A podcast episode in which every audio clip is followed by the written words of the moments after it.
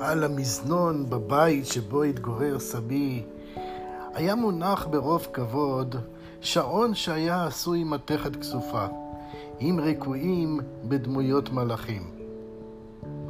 בחלקו העליון היו מורכבים שני פעמונים, בדומה לאלו שהיו תלויים במגדלי הכנסיות. היו לו שלושה מחוגים מעוצבים כחרבות מושחזות, והספרות אשר ציינו את השעה היו רומיות.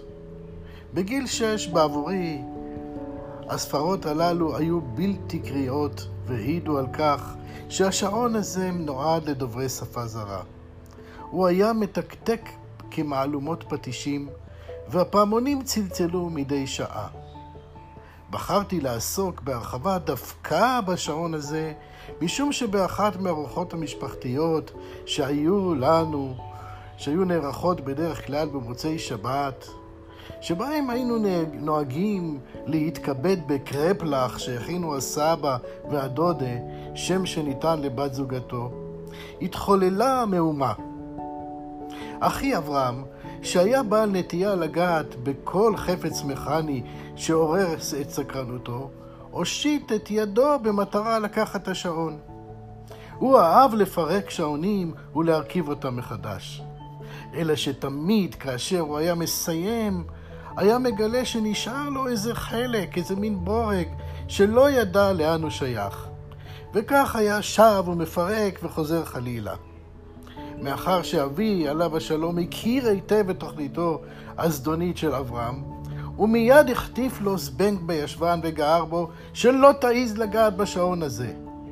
אלא שאחי היה עקשן, הוא חטף את השעון ותוך שנייה רץ והסתגר בחדר השירותים ונעל את הדלת עם המפתח.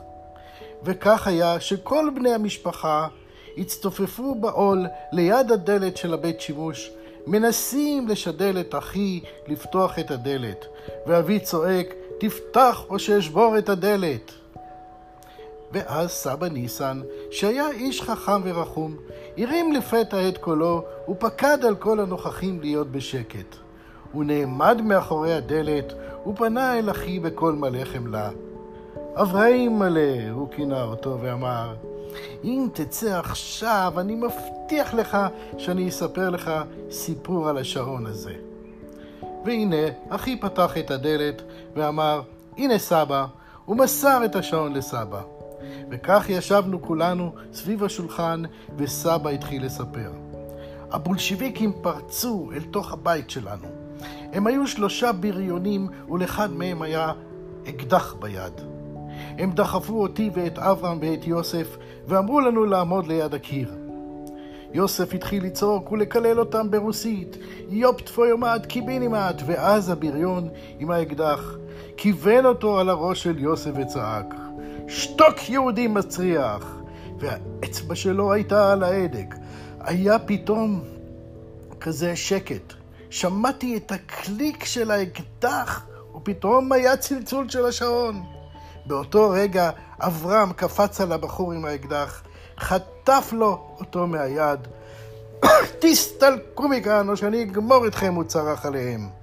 והם פשוט לקחו את הרגליים שלהם והלכו לקיפינימט. עוד באותו הלילה הסתלקנו כל המשפחה מקישינב ונסענו לנמל בקונסטנצה. דבר אחד אני לא שכחתי לקחת את השעון הזה, שהחליט פתאום לצלצל בפעמונים, ובזכותו נשארנו בחיים. כולנו היינו עמומים מהסיפור של סבא.